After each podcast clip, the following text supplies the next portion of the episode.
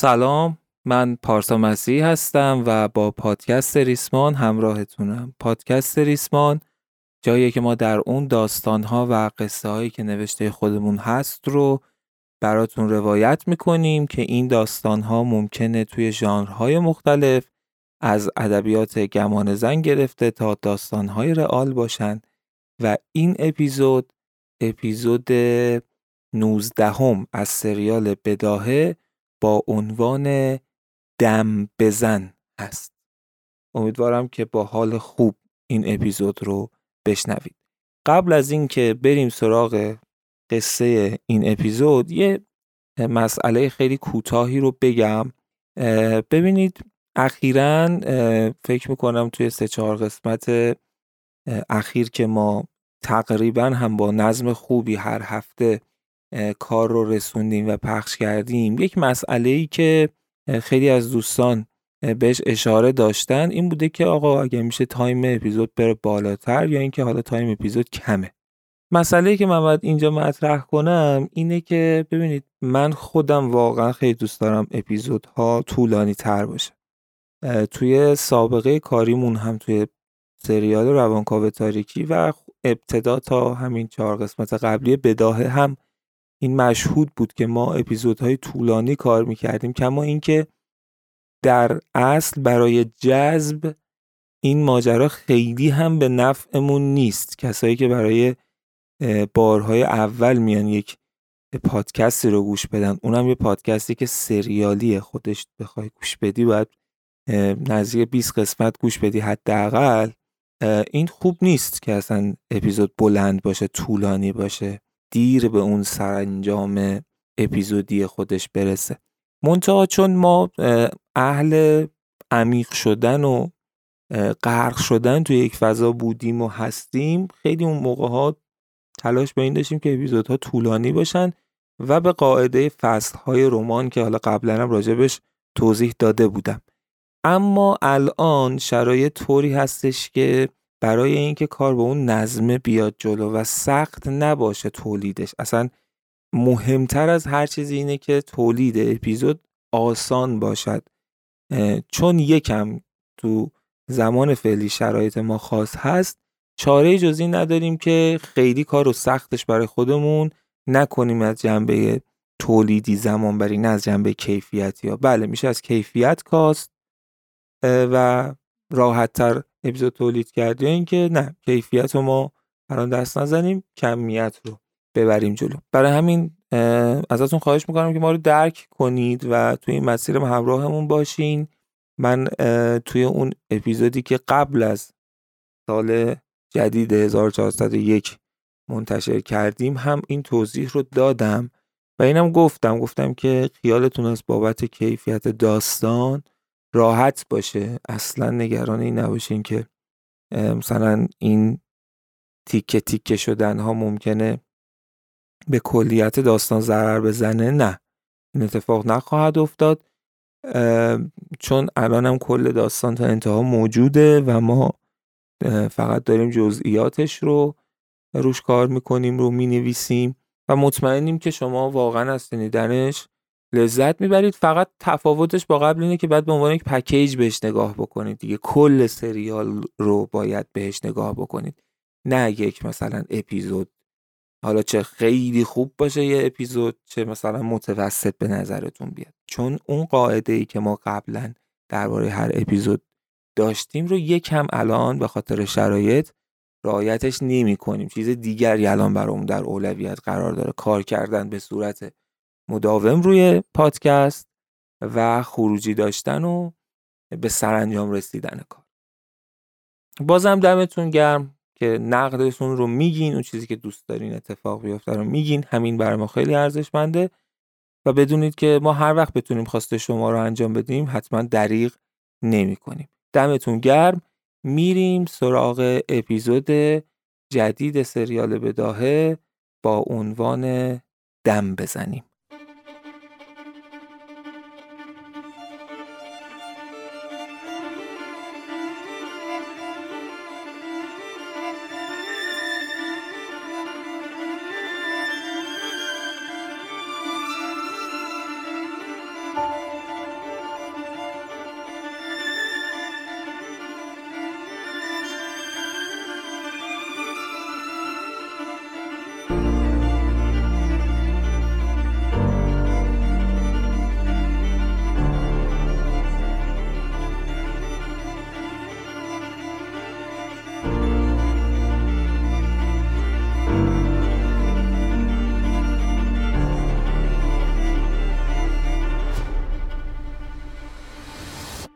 توی این اپیزود اول میریم سراغ سیاوش. آخرین چیزی که از سیاوش گفته بودیم این بود که نیلوفر بهش گفته بود که دیداری با پروفسور شاهانی براش ست کرد. سعی میکنیم خلاصه تر بگیم ماجرا رو تا سریعتر بتونیم پیش ببریم ماجرای سیاوش رو.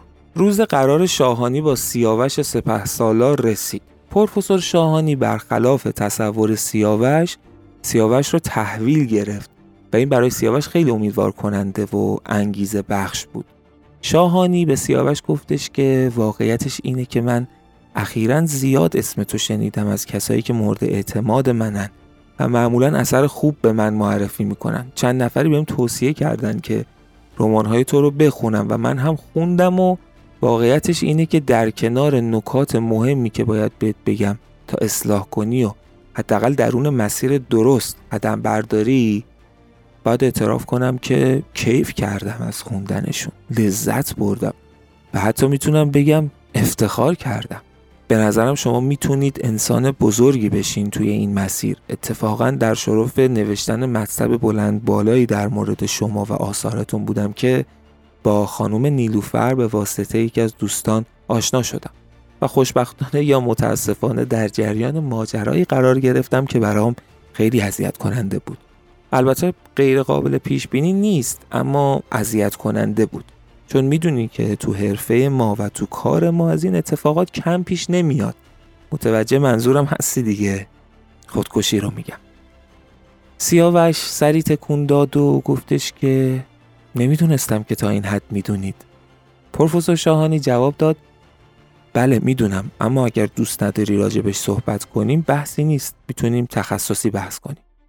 سیاوش به چشمهای پروفسور شاهانی نگاه کرد و لبخندی زد و گفت حتما با هیچ کس تو این عالم دوست ندارم ازش صحبت کنم به جز شما. شما خیلی آدم تاثیرگذاری هستید برای من. همین که اینجام خیلی حس خوبی داره و صحبت کردن راجع به تلخی‌های زندگیم شاید یکم شیرینشون کنه. شاهانی خنده‌ای کرد و دستش رو چند بار به کمر سیاوش زد و گفتش که خب پس حالا که اینجوریه بذار رک و رو راست بهت بگم. من کل ماجرا رو میدونم و میدونم که تو ناامیدی، میدونم که چون اقبالی که باید بهت میشده نشده، نتونستی از پس مدیریت افسردگی هنرمندا بر بیای، چون همه هنرمندا بعد از انتشار آثارشون دچار چنین احوالاتی میشن. معمولاً چنین افسردگی هایی میاد سراغشون معمولاً، حالا با شدت و حدت متفاوت. چون همه ماها وقتی اثری رو خلق میکنیم فکر میکنیم که شاهکار داریم بیرون میدیم، اما وقتی اثر بیرون میاد، وقتی مخاطب باش مواجه میشه، حداقل اینو میفهمه که اگه هم اثر ما شاهکاره، حداقل حالا کسی اینو نمیفهمه. البته که من هنرمند نیستم، من یه منتقد کوچولوام، اما به این احوالات خوب آگاهم. ببین سیاوش، موضوع تو ناخودآگاه انقدر برای من مهم شد که ریز به ریز جز به جز بررسی کردم. بذار واقعیت رو بهت بگم. از نظر من تو استعداد مهمی هستی و برای حفظ کردنت، برای کمک کردن بهت، هر کاری که از دستم بر بیاد باید انجام بدم و امثال من هم باید این کارها رو بکنیم. من رمان‌های تو رو خوندم، رمان‌های اون دوستت رو هم خوندم. تو معتقدی که از روی نوشته‌های تو کپی کرده. راستش رو بخوای اگر بتونی نوشته‌های اون موقع‌ها رو، همون دوره مدرسه‌ت رو پیدا کنی یا اگر داریشون برام بیاری، شاید باز هم بتونم بهت کمک کنم، اما لپه کلام رو همین الانم میتونم بهت بگم. سیاوش به شاهانی گفتش که آره خیلیاشون رو دارم و میتونم همین الان برم براتون بیارم اتفاقا. شاهانی خنده‌ای کرد و گفتش که نه اینقدرم سریع لازم نیست، فقط دوست دارم این فرایند رو بیشتر بررسی کنم و بیشتر بدونم راجبش، اما تونستی به دستم برسونشون، ولی بذار حرف اصلیمو بزنم. میدونی فرق تو و اون چیه؟ شاید بدونی ولی بهتر من بهت بگم. ببین من احساس میکنم که درسته که تو یک نویسنده ژانر هستی و بیشتر داستانهای ژانر مینویسی، اما خب داستانهای رئال هم نوشتی، ولی فرق تو با اون دوستت یه چیزه. ببین همه نویسنده ها برای داستانشون 3 منبع دارن که ازش تغذیه میکنن: تخیل، تجربه زیسته و مطالعه. معمولا نویسنده‌های درجه یک یا بهتر بگم اونایی که شاهکارن تو دو تا از این سه تا منبع خیلی غنیان. چیزی که برای من کاملا مشهوده اینه که تو توی تخیل نابغه‌ای و توی مطالعه خوب و کم نظیر، اما توی تجربه زیسته ضعیف.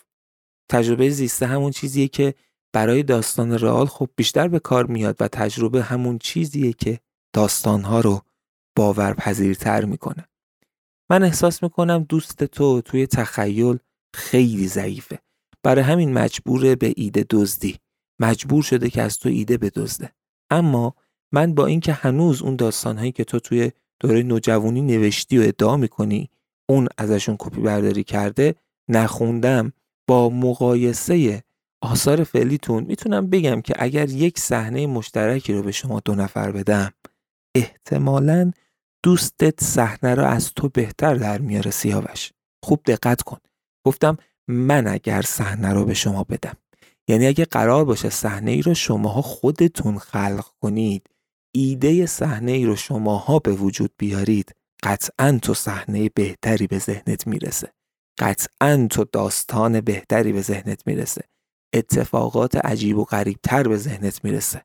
اما دوستت صحنه ها رو قشنگتر میتونه پیاده کنه، صحنه رو بزک شده تر به خورد مخاطب میده، صحنه رو یه جوری توصیف میکنه که مخاطب بهتر درکش کنه. سیاوش شدید توی فکر فرو رفته بود، خیره شده بود به شاهانی و هیچ نمیگفت. کلمه به کلمه پروفسور شاهانی رو داشت میبلعید، داشت با عمق جونش گوش میداد به حرفای شاهانی. و شاهانی ادامه داد که نکته همینجاست سیاوش، من فکر میکنم که داستانهای تو که در نوجوانی نوشته شده و دوست در نوجوانی اونها رو خونده باعث شده اون زمان داشته باشه و تجاربی رو برای خودش رقم بزنه که بیشتر اون حس و حالها رو درک کنه و لمس کنه و بعد هم اونها رو بهتر از تو بنویسه. سیاوش تو اگر میخوای که یک نویسنده شاهکار بشی، اگر میخوای بمونی توی ادبیات، باید روی تجربه زیستت هم کار کنی. این تنها حرفیه که میتونم بهت بزنم. من مفصل درباره نوشته های تو خواهم نوشت، اما مطمئنم که تو انقدر نبوغ داری که اصلا نیاز به نوشته های من و امثال من نداری، نیاز به تعریف و تمجید نداری، کارت رو خودت میکنی، کارت رو نبوغت راه میندازه سیاوش. ولی این یه دونه رو هم اصلاح کن، این یه دونه رو هم روش کار کن. تو یه نویسنده تجربی بودی، تو هیچ کلاسی نرفتی، تو هیچ دوره آکادمی رو نگذروندی، شاید حتی هیچ کتاب نقد ادبی هم نخونده باشی، هیچ ایرادی هم نداره چون تو یه نابغه‌ای. اما جنونت برای سلطه به ادبیات هم قشنگه و جذابه و هم خطرناکه. مدیریتش کن، بیارش تو مشتت سیاوش. از اون دوستت هم بگذر، قد و قواره تو نیست، کار خودتو بکن. یادت میره این روزا رو، ولی اگر میخوای بمونی در طول تاریخ که من میبینم این رو در تو، باید روی تجربه زیستت کار کنی، قویش کن. چجوریشو من نمیدونم، اما قویش کن سیاوش.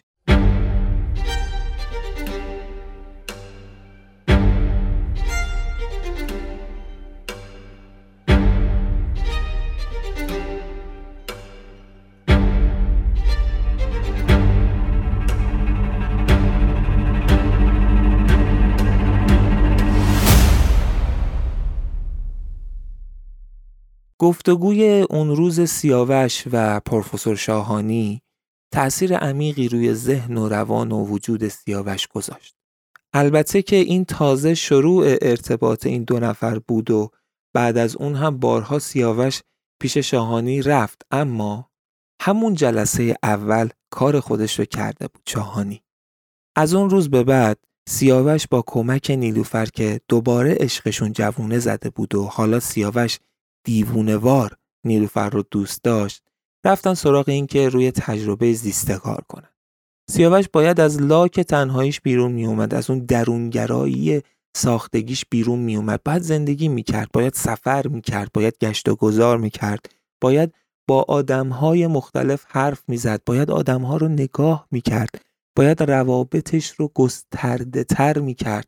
باید تو دل جامعه قرار می گرفت. باید با کوچکترین چیزها درگیر می شد تا بتونه هی این لنگر تجربه زیستش رو عمیق‌تر توی این اقیانوس بی انتها بندازه. اما از اونجایی که خیال پردازی توی سیاوش بیداد می کرد، حتی توی نحوه چینش و برنامه ریزی برای بهتر کردن تجربه زیستش هم از یه جایی به بعد خلاقانه و عجیب عمل کرد. اون برای اینکه از داستان و داستانها و تخیل دور نمونه، به خودش نقش می گرفت. بعد وارد یک ماجرایی می شد. اسمهای مختلف، کاراکترهای مختلف برای خودش می ساخت و شروع می کرد با اون کاراکتر با دنیا ارتباط گرفتن، با آدمها رفیق شدن، توی محل کاری ورود کردن و از این قصه به قصه دیگه، از این آدم به آدم دیگه، از این کاراکتر به یک کاراکتر دیگه. انگاری که با کاراکترهاش وارد دنیاهای دیگه می شد و این کار رو ادامه می داد و اتفاقاً دیوونش شده بود، تشنش شده بود. اون یه نویسنده بود ولی کاری رو می کرد، جوری تمرین می کرد برای تجربه زیسته که شاید بهترین بازیگرها هم در اون حد تمرین نمی کردن. و این وجد دیوانوار سیاوش برای تجربه کاراکترهایی که ساخته خودش بودن، با ویژگی‌ها و نامونشون و رفتارهای متفاوت انقدر عجیب بود که گاهی نیلوفر رو هم میترسوند. گاهی پیش می اومد که تو یک روز در قالب چند کاراکتر فرو میرفت و نیلوفر لابلای این کاراکترها گم میشد و نمیدونست دقیقاً با کی طرفه. اینجا بود که نیلوفر هم ترسید از جنون دیوانوار سیاوش برای بلعیدن داستان، برای تبدیل شدن به قدرتمندترین داستان نویس ترسید.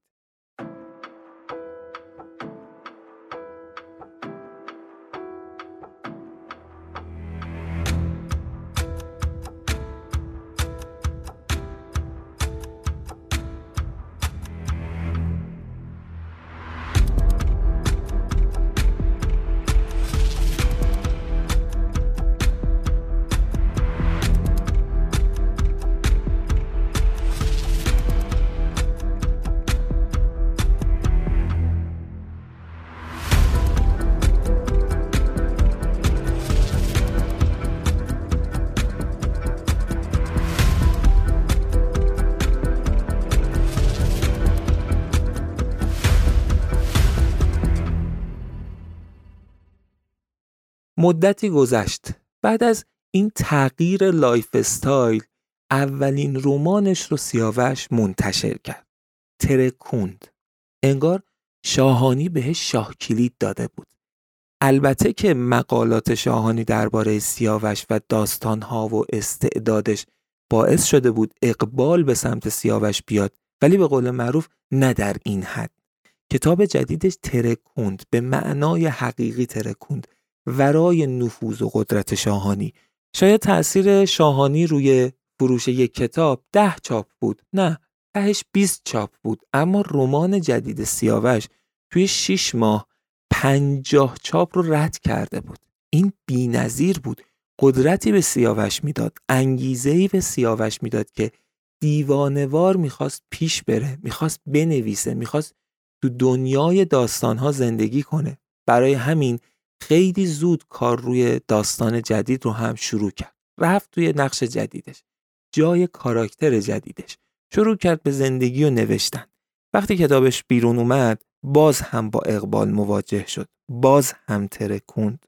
و سیاوش خوشحال ترین آدم جهان بود. به اهدافش رسیده بود و حس میکرد دیده شده و استعدادهاش داره شناسایی میشه. آروم نمیگرفت، تشنه شده بود، تشنه موفقیت بیشتر.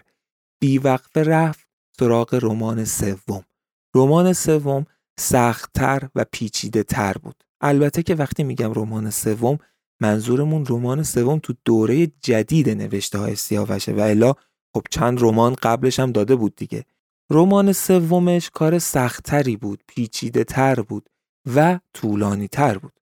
فرآیند تولیدش زمان و زحمت بیشتری برد. وقتی منتشر شد اونم با اقبال مواجه شد. اما مدتی بعد، چند ماه بعد از رمان سوم، زمانی که سیاوش داشت روی رمان چهارمش کار میکرد، یه اتفاقی در درونش ایجاد شد.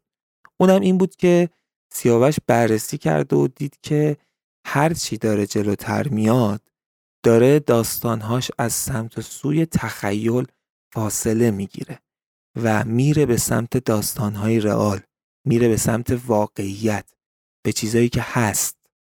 البته که این اصلا مشکل نبود، ایراد نبود، اما سیاوش احساس کرد که داره استعداد اصلیش رو ندید میگیره. داشت روز به روز از تخیل فاصله میگرفت و به سمت تجربه زیسته حرکت میکرد و این براش دردناک بود. نمیخواست این اتفاق بیفته. یواش یواش داشت اون شهوت شهرت و شهوت دیده شدن برای سیاوش فروکش میکرد و مواجه میشد با واقعیت. واقعیت براش چی بود؟ این بود که درسته که تجربه زیستم بخشی از منبع داستان نویسیه، درسته که خیلی از بهترین نویسندگان تاریخ توی تجربه زیسته بوده که درخشان بودن و نابغه، اما سیاوش جاش اینجا نبود. سیاوش توی تخیل بود که بی‌نظیر و درخشان بود. این مقوله باعث شد که نوشتن رمان چهارمش رو استوب کنه، دست نگه داره. دنبال راه بود، ذهنش مدام درگیر این ماجرا بود. یکی دو بار با خودش فکر کرد بره سراغ شاهانی و از اون کمک بگیره، اما یه چیزی در درونش بهش میگفت که این بار خودت باش که راه حل مشکلت رو پیدا میکنی. یک بار دعوت شده بود به یک جلسه‌ای توی دانشگاه تهران. از وقتی که معروف و مشهور شده بود، البته در جامعه ادبیات خیلی به این نوع جلسات دعوت میشد. جلساتی که نویسنده ها و شاعران و ادیبان و حتی کارگردان ها و فیلمنامه نویس ها و تهیه کننده ها حضور می داشتن. جلسات شور و مشورت و اینها تو حوزه های مختلف. خود سیاوش به این جلسات علاقه هم داشت. از اون طرف هم خب طبیعتاً باعث اعتبارش می شد. باعث می شد که به قول معروف متخصصین امر بشناسنش. حرف می زد، نظر می داد، دیدگاهاش هم معمولاً مورد استقبال قرار می گرفت و همه سیاوش رو یک آدم باهوش شناخته بودن. توی یکی از اون جلسات که توی دانشگاه تهران بود و چندین تا از کارگردان‌ها و فیلمنامه‌نویس‌ها و نویسنده‌ها جمع بودن تا درباره موضوعی و پروژه‌ای هم فکری کنن، چرخ ایده پردازی داغ شده بود، موتور ایده دادن گرم شده بود. همه هم ماشاءالله خب اهالی خلاقیت، اهالی داستان داشتن مدام فکرها و ایده هاشون رو مطرح می‌کردن، اما اون وسط سیاوش تنها کسی بود که تو فضای ایده های اونها نبود. داشت جای دیگه ایده پردازی میکرد. کجا؟ تو مشکل خودش. داشت به این فکر میکرد که چه انتخابی کنه. همینطور داستانهاشو ادامه بده یا برگرده به اون سیاوشی که بوده. با خودش فکر کرد که تجربه‌ای که به دست آورده توی این چند وقت خودش باعث این میشه که داستانهاش رو بهتر و درست‌تر بنویسه. صحنه‌ها رو بهتر از آب در بیاره. اما یه چیزی هم خوب میدونست، این که تجربه زیسته مثل یک صندوقیه که وقتی ازش استفاده کنی خالی میشه. باید شارژش کنی، باید بهش تزریق کنی. اون میدونست که باید سمت و سوی تخیل باشه. اون میدونست که نبوغش توی تخیله و نباید از تخیل دور بشه، اما مدام دنبال راهکار بود که این فضا رو هم از دست نده. توی همین گیرودار بود که یه دفعه یک ایده‌ای به ذهنش زد، جرقه‌ای توی ذهنش شکل گرفت. بی توجه به جلسه خیلی هول دست کرد توی کیفش، دفتر و کاغذ و قلمی رو بیرون آورد و شروع کرد به نوشتن یه سری مطالب، کشیدن یه سری اشکال، توضیحات، فلش زدن، نوشتن کدهای مختلف و اینها. اینقدرم رفتارش عجیب بود که یه جورای جلسه رو به هم ریخته بود. تمام اطرافیانش هم سعی میکردن نگاه کنن که ببینن سیاوش داره چی مینویسه. خلاصه توجهات رفته بود سمت سیاوشی که اصلا حواسش نبود دقیقاً کجاست و قرار بود چی کار کنه.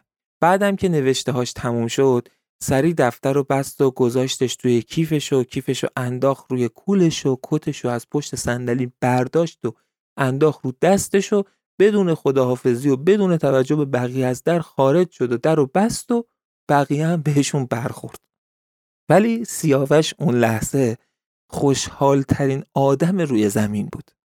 جاوید توی فضای باز دانشگاه تهران گوشیشو از توی جیبش درآورد، شماره نیلوفر رو گرفت، با وجد، با خوشحالی تمام گفت که الو نیلوفر، سلام خوبی؟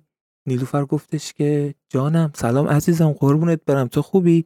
سیاوش با ذوق بهش گفتش که نیلوفر یافتم، فکر کنم فهمیدم باید چیکار کنم، مشکلم دیگه حل میشه. نیلوفر گفتش که یعنی چی؟ چی شده؟ چی رو یافتی؟ چی کار میخوای بکنی؟ سیاوش به نیلوفر جواب داد که ببین مفصله، میام خونه، اصلا باید باید حرف بزنم، باید برای تو بگم که پخته ترش کنیم با هم، فقط تا من میرسم یه کاری کن، برو بگرد توی وسایلم، یه دفتر تلفن قدیمیه، یه دفتری که تلفن دوستامو از زمان دانش آموزی و دانشگاه و اینا مینوشتم، برو اونو پیدا کن، شماره محمود رفیعی رو پیدا کن، تا من میرسم حتما این کار رو انجام بده نیلوفر. نیلوفر با تعجب پرسید محمود رفیعی کیه؟ بچه رو اصلا من نمیشناسمش. سیاوش جواب داد چرا بابا، چند وقت پیش اتفاقا داشتم دربارش باهات صحبت میکردم، همون دوستم که بهت گفتم الان دیگه برای خودش یه جورایی دانشمندی شده. نیلوفر وقت رو هدر نکن، تا من میرسم شماره محمود رو پیدا کن.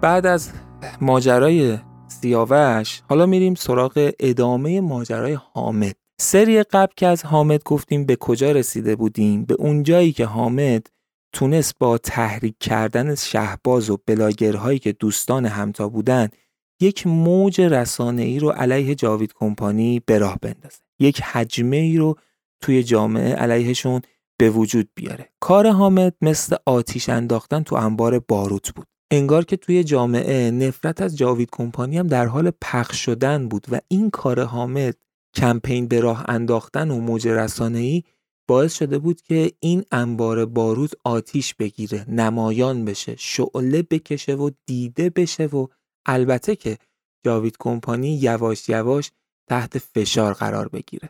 حامد مدتی باید صبر میکرد تا بذری که کاشته میوه بده. خوب جامعه درگیر این فضا بشه، خوب این حرفا بپیچه، دهن به دهن و گوش به گوش. اون وقت زمانش میرسید تا حامد گام دوم رو برداره و مبارزش با جاوید کمپانی رو علنی کنه، چرا که از نظرش این جریان نیاز به یک رهبر داشت، نیاز به یک لیدر داشت تا بتونه هدایت بشه و در نهایت ضربه‌ای که لازمه رو به جاوید کمپانی بزنه. برای همین رفت سراغ قدم بعدی. توی خونهش یا همون سویت 25 متری تو حال تنظیم کردن دوربین بود. خوب که دوربین رو تنظیم کرد، رفت روی صندلی مقابل دوربین نشست و چند کلمه ای گفت و دوباره برگشت پشت دوربین تا چک کنه و ببینه که تصویرش تصویر خوب و واضحی میشه یا نه. وقتی از این قضیه مطمئن شد، فیلم قبلی رو دیلیت کرد و دوباره شروع به ضبط کردن کرد و از پشت دوربین اومد جلو، روی صندلی نشست و شروع کرد به حرف زدن. سلام، تویی که داری منو میبینی احتمالاً نمیشناسیم. پس خودمو معرفی میکنم. اسم من حامده. سالهاست که شغل شریفی دارم.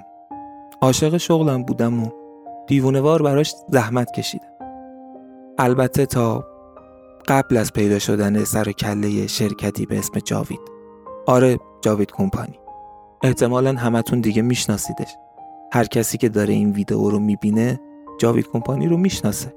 یا شاید هم بهتره بگم احتمالاً همتون درگیرید باهاش.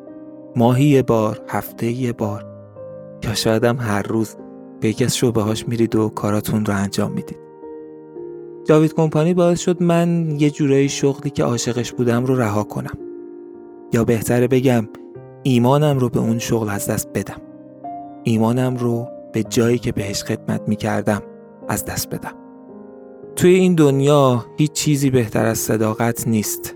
راستشو بخواین من نمیتونستم نسبت به این همه بدی و شر که دیده نمیشه بی تفاوت باشم. باید کاری میکردم. باید حرکتی رو شروع میکردم. پس تلاش کردم آتیش زیر خاکستر جامعه رو، یا بهتره بگم جامعه ها رو روشن کنم. موضوعی که اخیراً راه افتاده شروعش با من بوده. اما من خودم رو توش هیچ کاره میدونم. واقعیت اینه که من هیچ کار خاصی نکردم، فقط چیزهایی که باید رو به یادتون آوردم.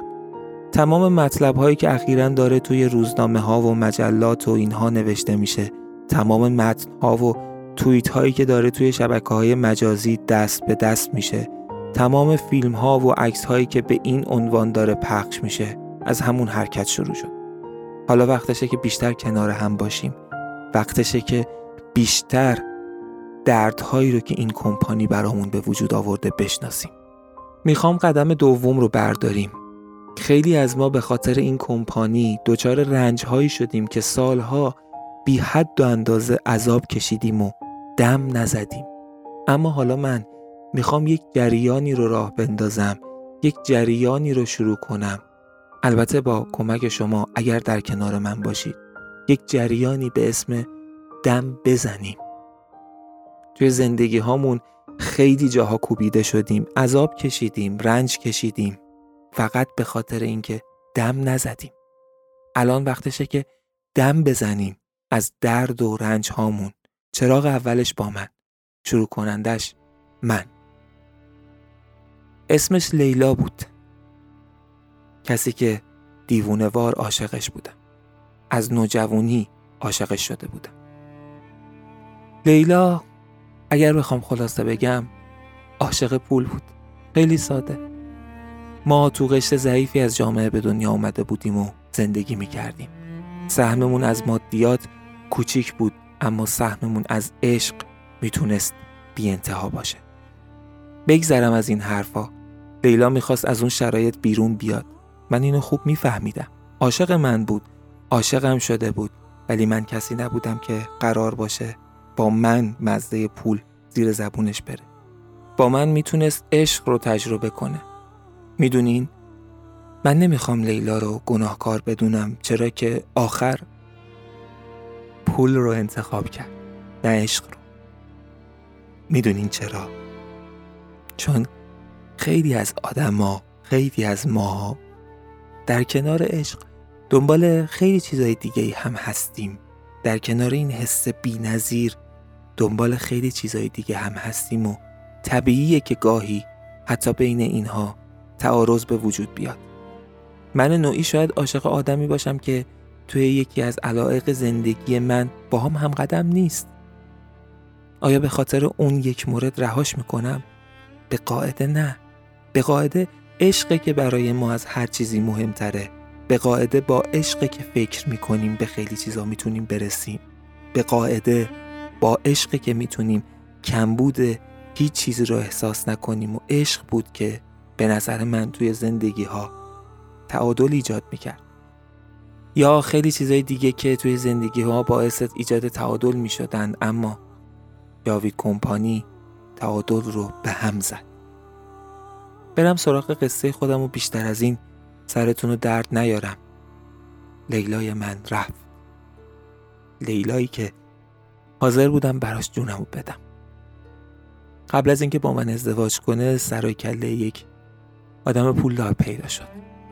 لیلا اصلا دوستش نداشت. میدونستم، حتی ازش بدش میاد. میدونستم. اما اون آدم پولدار رو انتخاب کرد. میدونین چرا؟ چون درست توی همون احوالات سر و کله جاوید کمپانی پیدا شد که میگفت احساس عشقتون رو اینجا سیو کنید و هر وقت خواستید تجربهش کنید.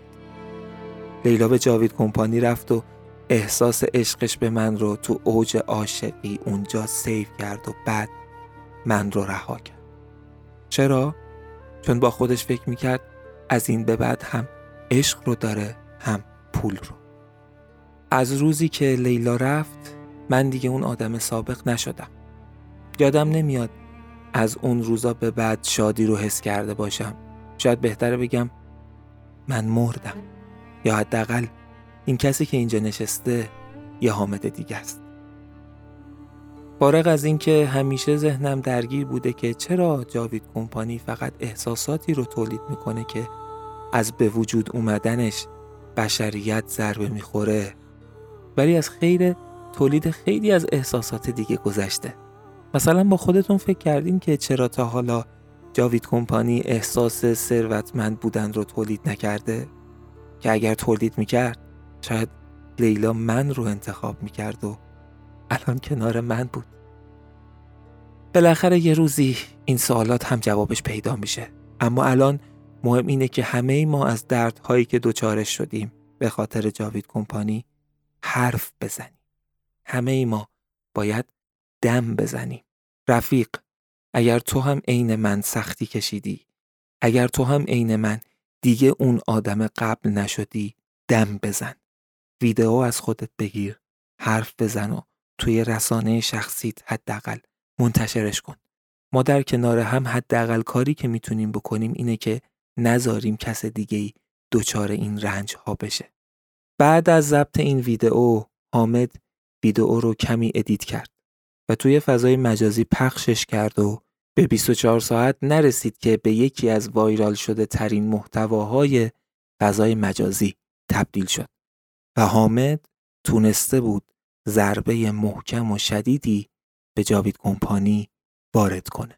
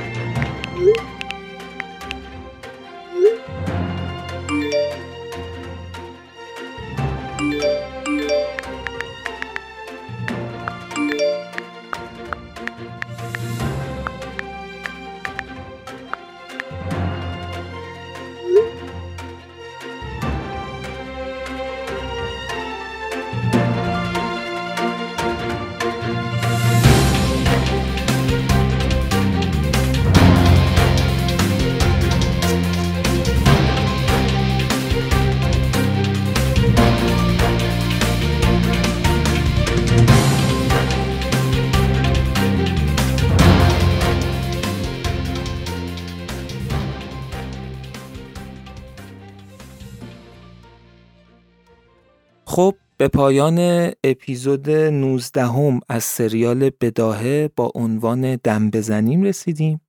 امیدوارم که از شنیدنش لذت برده باشید. از همه محبتاتون و بزرگواریهاتونم از ته قلبم تشکر میکنم. دمتون حسابی گرم.